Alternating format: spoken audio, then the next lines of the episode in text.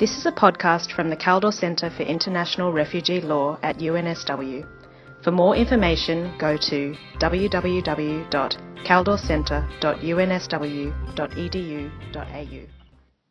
On the 14th and 15th of April 2016, the Kaldor Centre was proud to co-sponsor a symposium at All Souls College, Oxford, to celebrate the scholarship of Professor Guy Goodwin Gill.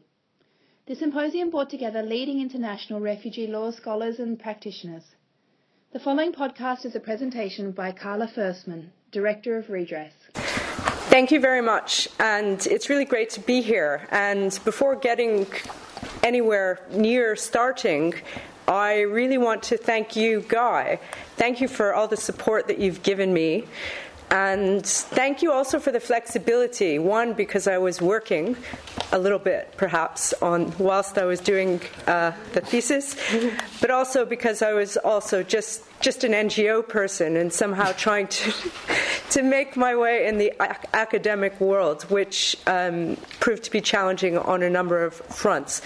Um, my thesis was on international organizations in the broad sense, uh, looking at remedies and reparation um, against international organizations for breaches of human rights and humanitarian law.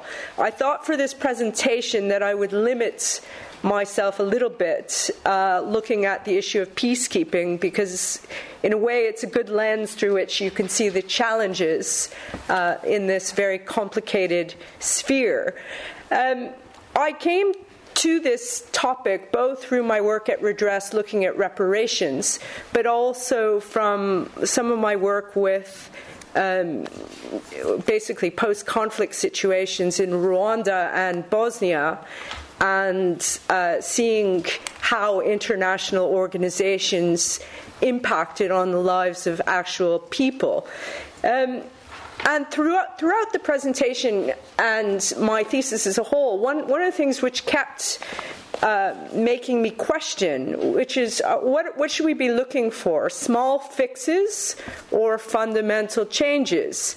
And I think what I came to the conclusion was that if we focus on the small fixes, then we're really only going to get small solutions, and that actually the problems are quite fundamental. Um, with respect to peacekeeping, obviously the roles of peacekeeping has changed significantly, but the accountability framework has not kept up. Um, the accountability framework, we have the draft articles on the responsibility of international organizations, which recognize that international organizations are responsible for breaches attributable, uh, attributable to them. Um, there's an obligation to pay reparations, to make reparations. It's a, both a procedural and a substantive obligation, um, but it's state centric in its conceptualization. Individuals who are not affiliated with the organizations um, are not really considered by the text, and in fact, with respect to most mechanisms, whether they're administrative frameworks or other kinds of mechanisms for reparations, individuals have very little recourse before international organizations when they've come to a problem. Um, the administrative systems that are in place are extremely weak. Um, mostly they, they offer recommendations. They're, they're not really capable of enforcement outside of very limited circumstances. And with respect to uh, domestic courts, immunities, and the lack of standing um, often will impede both access to domestic and international courts. Uh, the UN has said before um, the International Law Commission that it has a lex specialis on how it handles claims. Um, basically, it said that uh, the way we deal with claims is our own model um, but actually, when you look behind that, you realize that its model is to not deal with claims. So I'm, I'm going to give four examples of that. Um, with, from the peacekeeping context, we have four major uh, different types of issues. There's the issues which relate to the limitation of mandate, where um, Srebrenica, Rwanda, where there's been a failure to act. Uh, which has had horrible consequences. Then there's the scenarios of operational failures, such as the Haiti cholera epidemic or the lead poisoning uh, in Kosovo, which led to innumerable de- uh, many deaths um, in Kosovo of Roma, mainly Roma people, um, as a result of negligence. Third, there's the human rights and international humanitarian law abuses in the course of duty, or somewhat in the course of duty. Here we can think of tortured, tortured detainees in Somalia. Uh, we can think of uh, sexual exploitation and abuse, including rape, trafficking, and other abuses. Um, we can also think of military excesses. And fourth category is car accidents and destruction of property. Now, which do you think has been dealt with the best? car accidents and destruction of property. So essentially, that's been really well handled. So we're, we're, I'm going to leave that out for the moment. Um, we're going to move back to mandate limitations, Rwanda, Srebrenica. So we all know that uh, the failure to, to protect which led to a number of commissions of inquiry, um, apologies, um, Senate reports. Um, basically, the UN Security Council um, never actually gave the peacekeeping missions the appropriate mandate in order to step up. Whether uh, different troops operating in those circumstances should have done more um, is an open question. And in fact, in uh, cases brought in the Netherlands and Belgium, um, both governments were, in different contexts, seen to be responsible for, uh, in the case of the Dutch, the failure to protect uh, the stronghold at Srebrenica. In the case of the Belgians, the failure to stay and protect the uh, Belgian school in Rwanda when the Belgian troops left, um, the people who were there were simply slaughtered. Um, so there's uh, clearly an issue of attribution. Um, what level of, of um, responsibility do the, do the states have? But nonetheless, even if the states have a certain level of responsibility, I've also argued that uh, the UN as an institution also has responsibility. With respect to these mandate issues, with respect to international peace and security, all the case law has gone in one single direction direction, um, which has been that international peace and security is central. There cannot be any court who can look into these types of questions because, in a way, it's beyond questioning. Somewhat similar, if one takes an example from a domestic context to a political offences um, uh, exception where you, you cannot look into what the executive is doing. It's inappropriate for a court to, to, to look at that.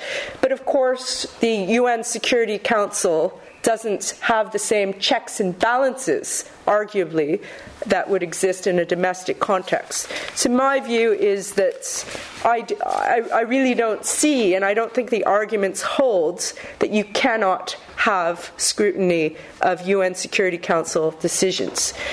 Second layer is um, the operational failures. Haiti cholera case, Roma lead poisoning. The first line of attack of the United Nations has been, in both cases, no, we didn't do it, we weren't responsible.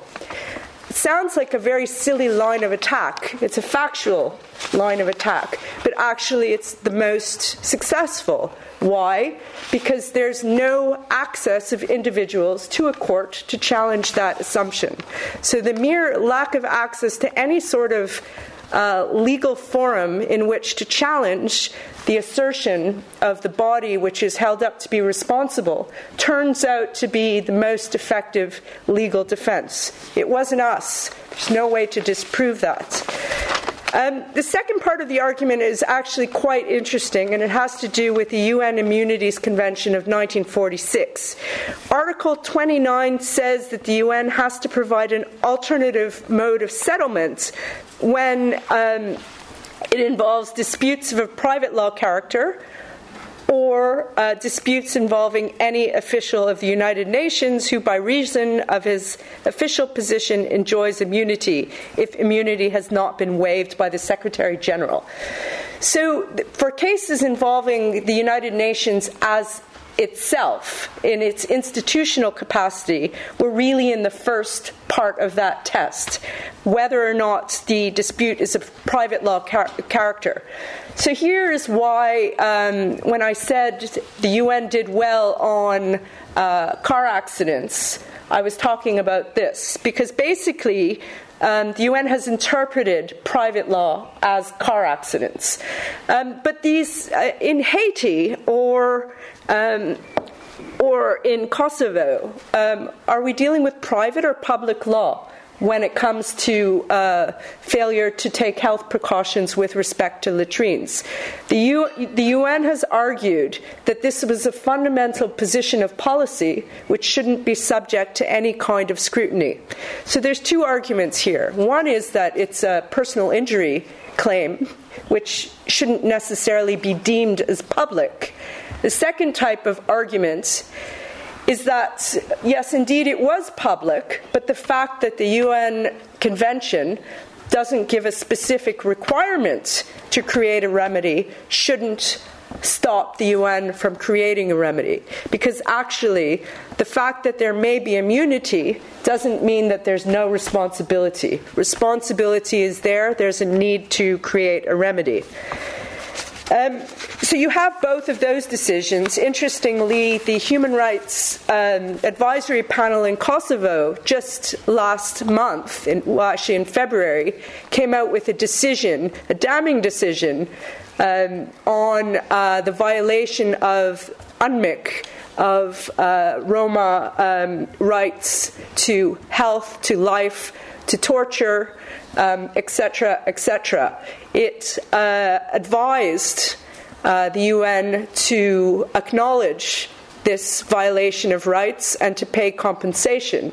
But the Human Rights Advisory Panel is simply that an advisory panel. The UN has not paid compensation in any single case um, when it's been recommended to do so by this advisory panel. Um, third line of cases is, as I said, um, torture, individual cases of, of sexual abuse, rape, military excesses. Here, the line of, line of attack has been to focus not on the, uh, the institution as a whole, but on the rogue officials committing horrible attacks.